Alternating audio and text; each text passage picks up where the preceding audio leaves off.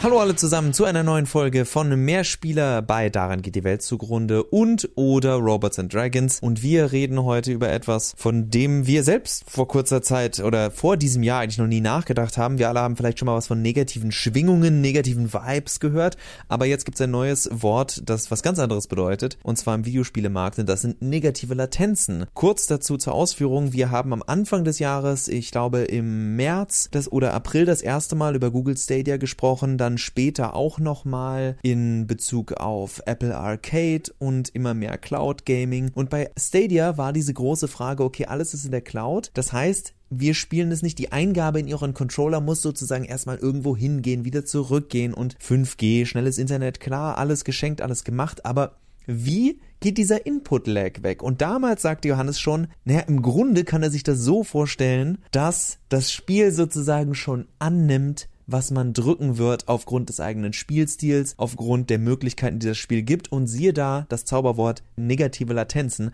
Was hat's damit auf sich, Johannes? Also an und für sich, wenn man rein auf der Bedeutungsebene arbeitet, sind negative Latenzen, ist das ja ein Bullshit. Äh, Latenz ist ja quasi eine Verzögerung. Das heißt, eine negative Verzögerung kann es gar nicht geben. Das Gegenteil wäre ja davon, dass man in die Zukunft guckt. Also der, der Begriff ist ja erstmal Blödsinn. Äh, er meint aber halt, dass wir dieses Latenzproblem bei, vor allen Dingen bei Streaming Streaming, bei Spielestreaming, das immer schon da war, auch schon zu Geikai-Zeiten, dass wir dieses Problem letztlich dadurch angehen, dass ja ähm, Spiele vorausberechnen, was der womöglich wahrscheinlichste Input ist.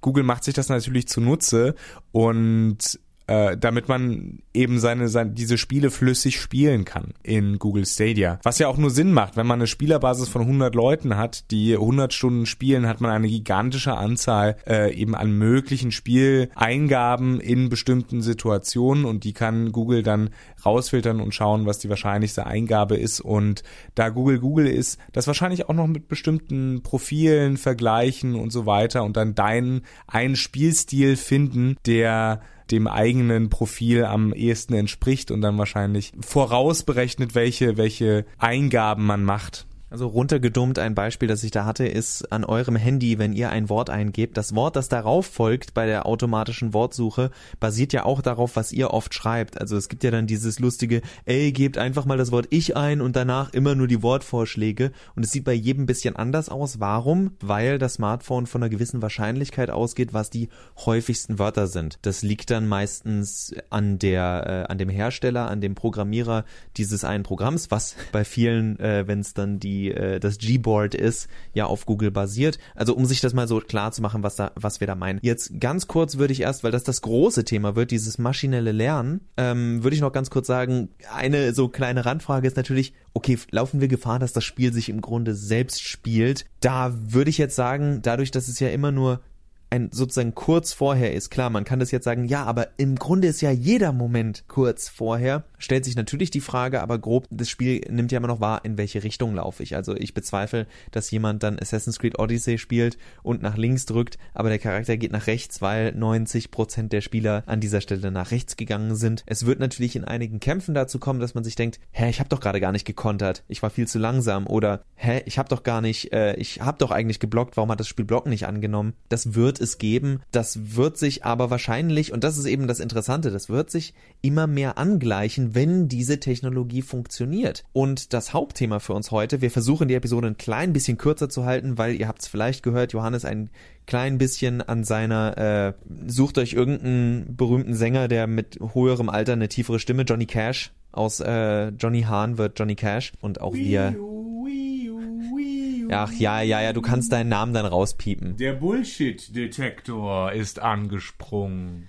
Okay, wir fragen uns dann natürlich das große Thema. Nicht dieses Selbstspielen, sondern wie die Software überhaupt dahin kommt. Johannes hat es schon angesprochen. Einer der Punkte ist natürlich Profile von Spielern. Und wo kommen diese Profile her? Naja, von uns Spielern selbst. Das heißt, die Eingaben, die wir tätigen, ähnlich wie bei unserem Smartphone mit den Wörtern, sind dann auch das, woran die künstliche Intelligenz, der, der Server, also Stadia, das System Stadia, wahrscheinlich dran lernen wird. Wir sind sozusagen gleichzeitig Spieler und Beta-Tester und bringen diese Evolution voran. Sprich, das heißt, dass wenn es funktioniert, das Spiel sehr wahrscheinlich tatsächlich zu einem gewissen Zeitpunkt besser weiß als der Spieler, wie es sich zu spielen hat. Und das ist halt ein sehr paradoxer Moment, weil, weil wir ja eigentlich, Spiele sind für uns ja interessant, weil wir sie selbst spielen, weil sie interaktiv sind. Und wenn sie dann aber quasi sich selbst spielen könnten, theoretisch, was sie, also können sie ja jetzt schon, ne? Es gibt ja sowas wie die Bots, die Spieler halt spielen können. Aber so eine Art Hybrid-Version von von vorausberechnetem Spiel und selben Input. Es ist schwer, ein bisschen schwer vorstellbar, ist auch schwer zu formulieren, aber das könnte zumindest im Streaming natürlich die Zukunft sein. Was halt schwierig dabei sein könnte, ist, wenn wir jetzt in kompliziertere Sachen gehen, Rollenspielsachen beispielsweise, könnte das, ist das halt für Google vielleicht auch eine Möglichkeit, bestimmte Profile von uns zu bilden. Also nehmen wir mal einen durchschnittlichen Android-User. Als Android-User wirst du sehr, sehr stark in die Richtung gedrängt, dir, dir halt ein Google-Konto zu machen. Wer ein Google-Konto hat, hat auch eine Gmail-Adresse, hat ein Google Drive-Konto und so weiter und so fort. Wer sich bei Google Stadia anmeldet, hat wahrscheinlich auch ein Google-Konto. Heißt, Google kann Potenziell, das ist ja nicht nur, also wir nehmen jetzt Google als Fallbeispiel, prinzipiell trifft das aber auf alle sozialen Netzwerke und heutige Datenkraken zu, also Facebook, Amazon, äh, sogar Yahoo, das ist nur noch als Marke gibt, hat diese gigantischen Datensätze. Und Google könnte jetzt also die Inhalte unserer Mails auslesen, die Inhalte unseres Cloud-Speichers auslesen und weiß dann auch noch, wie wir vielleicht, äh, mit wem wir bei Mass Effect irgendwie äh, in die Kiste springen wollten und kann daraus ein bestimmtes Profil bilden von uns. Sie können uns als gläsernen Kunden, gläsernen Menschen äh, quasi darstellen und das ist natürlich Wasser auf die Müden all der Paranoiker, die eben sagen, äh, was ist das für ein seltsamer Überwachungsstaat, was ist das für eine seltsame, äh, wobei es ja kein Staat ist, Google ist ja ein Privatunternehmen. Was ist das für eine seltsame Gesellschaft, in der wir, in der wir alle irgendwie übertragbar sind? Jetzt muss man aber natürlich auch fair sein. Also klar, es gibt diese, diese ich nenne es jetzt mal ein bisschen übertrieben Horrorvision, gleichzeitig auch die gute und berechtigte Frage, naja, wie haben wir uns denn alle vorgestellt, dass smarte Geräte funktionieren? Woher lernen die? Also dieses maschinelle Lernen, das waren schon immer Eingaben von Menschen ursprünglich oder Codierungen von Menschen, aufgrund derer die Maschinen dann gearbeitet haben. Also in diesem Fall erscheint es natürlich erstmal folgerichtig. Die Frage ist natürlich die Frage, die ich mir stelle. Ich will gar nicht an diesem Punkt noch gar nicht so gesellschaftlich so tief gehen, weil man wird es sehen, was daraus passiert, beziehungsweise wenn Unternehmen wie Google ihre Arbeit richtig machen, dann werden wir es nicht sehen und nicht wirklich mitbekommen, damit man besser mit subversiver Werbung arbeiten kann und und und und und uns Spiele vorschlagen kann, die zu unserem Profil passen, dass man sagt, daran wirst du Spaß haben, weil du es kannst oder nicht kannst. Ich gehe noch einen Schritt weiter. Die Spiele könnten ja so schlau werden, dass sie sich tatsächlich mit Absicht so leicht spielen lassen, dass ich es schaffe. Es könnte auch das Gegenteil eintreten, wenn es schlecht programmiert ist. Also wir könnten einen super Hardcore Dark Souls bekommen, weil die Gegner wissen, wie du spielst und dementsprechend deinen Spielstil gegen dich einsetzen. Also, dass man weiß, mit der Gegnerklasse hat dieser Spieler ein Problem, also spawnen wir den jetzt häufiger. Oder du merkst, okay, es wird zu schwierig für den Spieler, wir spawnen jetzt Gegner, gegen die er traditionell eher besser ist. Das heißt, die Spiele passen sich heimlich dir an. Es ist ein bisschen wie bei den Uncharted-Spielen, wo oftmals darüber gesprochen wurde, oh, die Spielszenen sind so dynamisch, wenn du den Charakter steuerst. Aber dass, wenn man genau hinguckt, man sieht, du hast eigentlich nach links gedrückt, aber Nathan Drake geht dann in dieser Szene gar nicht so richtig nach links, sondern eher geradeaus, damit er dem Auto, was gleich von links kommt, ausweichen kann in der folgenden ganz kurzen Cutscene, die aber so kurz ist, dass es sich weiter, also der gescripteten Szene, die sich dann weiter wie eine für dich organisch gespielte Szene anfühlt. Also ich denke, daraus kann man dann natürlich viel machen. Die Frage ist dann aber natürlich für viele Spieler, die sowas nicht mögen. Also Spektakel wird damit auf jeden Fall möglich sein. Ich denke aber tatsächlich, dass sich vieles mehr nach im Hintergrund geleitetem Spiel anfühlt für hier hast du gut gemacht, ja, hast du fein gemacht. Das ist ein ganz interessanter,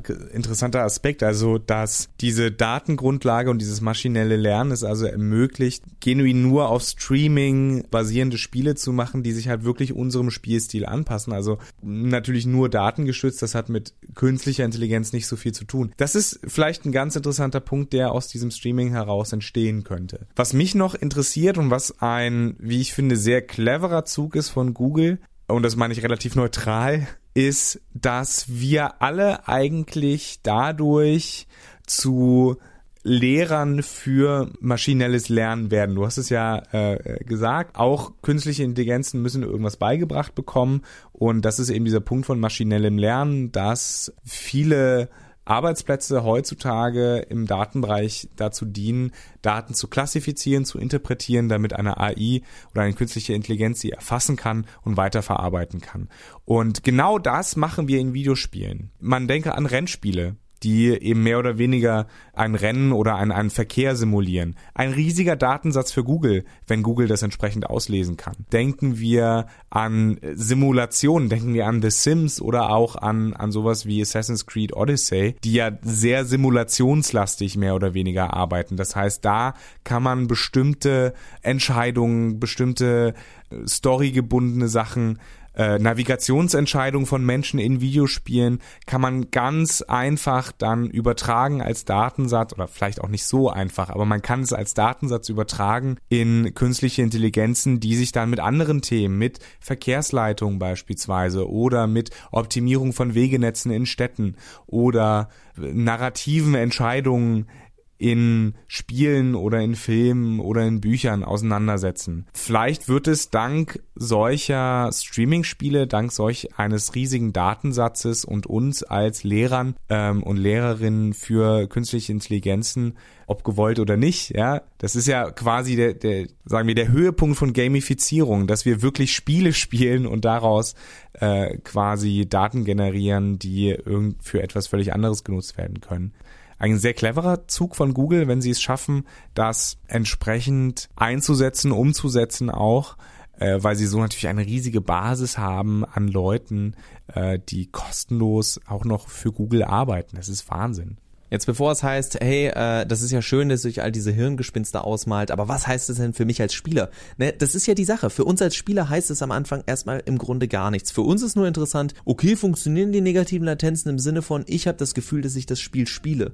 Und wie Johannes und auch ich besonders ja davor ähm, versucht haben, darauf hinzuweisen, im Bestfall merken, also im Bestfall aus Googles Sicht, merken wir das ja gar nicht. Im Bestfall aus Googles Sicht nehmen wir den Controller in die Hand, spielen das Spiel und es fühlt sich an, als würden wir ganz normal eins der Spiele Spiele spielen und die negativen Latenzen werden viel mehr im Hintergrund, äh, ja, Google sehr wahrscheinlich dabei helfen können, vieles voranzutreiben, was dieses, ich versuche, meine ich jetzt auch neutral, weil ich denke, dass das ein, wenn man überlegt, dass Videospiele ähnlich wie ähm, Sachen wie hier Netflix, Podcasts, wenn man immer wieder hört, wie zusammengerechnet hat die ganze Welt so und so viele tausend Millionen Jahre schon gezockt, äh, geguckt und äh, gehört. Ein Podcast kann ich nur hören. Netflix gucke ich nur. Bei den Videospielen geben wir halt tatsächlich noch einen Input. Also Netflix kann nur wissen, okay, du magst, du hast das und das und das geguckt und wir haben dieses Amazon-Ding, Leute, die diesen Artikel kauften, kauften auch.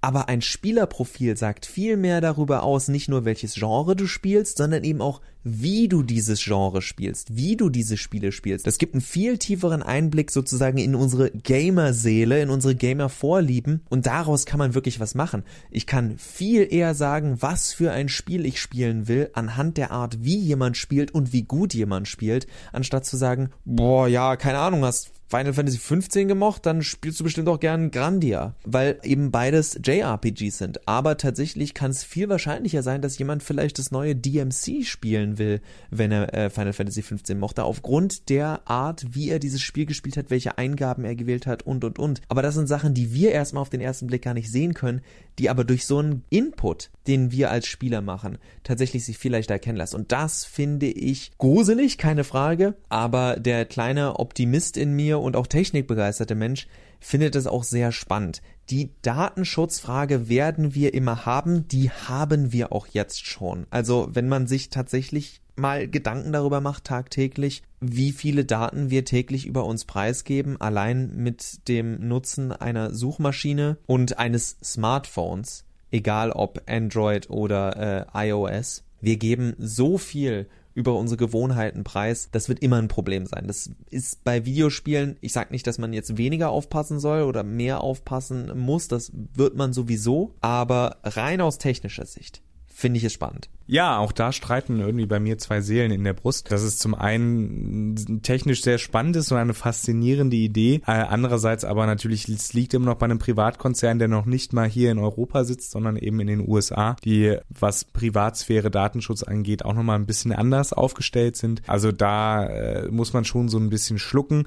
Ähm, ich hoffe einfach, dass vielleicht äh, diese Idee, die du hattest, ähm, eines, eines Spiels, das sich sehr viel besser an uns, an unsere Spielweise äh, oder an meine persönliche Spielweise anpassen kann, dass das vielleicht irgendwie nochmal genutzt wird, umgesetzt wird. Das wäre äh, eine sehr spannende Sache.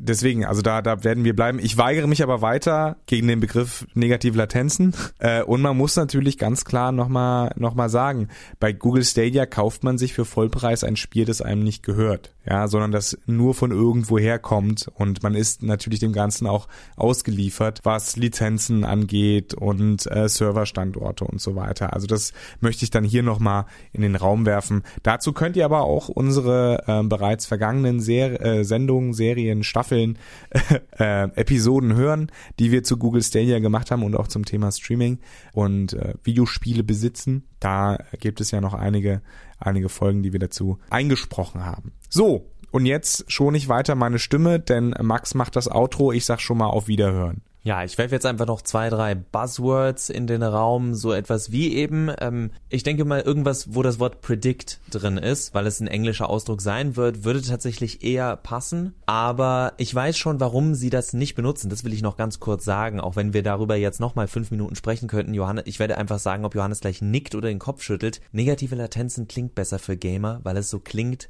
als wäre es weiterhin nur ihre Eingabe. Würden wir von predict also von Voraussage, Vorhersage sprechen, dann wäre es dieses, hä, Moment, bin ich das gar nicht mehr, der da eingibt? Und ja, bei einer negativen Latenz, also sprich einer Minusverzögerung, also einem Vorsprung, etwas passiert, bevor ihr die Eingabe macht. Natürlich ist das nicht eure Eingabe. Und das Wunderbare ist, das heißt, die Debatte um Gamer Skills wird komplett ad absurdum geführt, wenn das Ding tatsächlich funktioniert. In diesem Sinne lasse ich euch mit dieser Mindbombe allein. Und äh, ja, Johannes und ich gehen jetzt Abendessen und haben keinen Bock mehr. Ja, Get Good kann uns mal. Das haben wir eh schon x-mal gesagt. Get Good ist tot.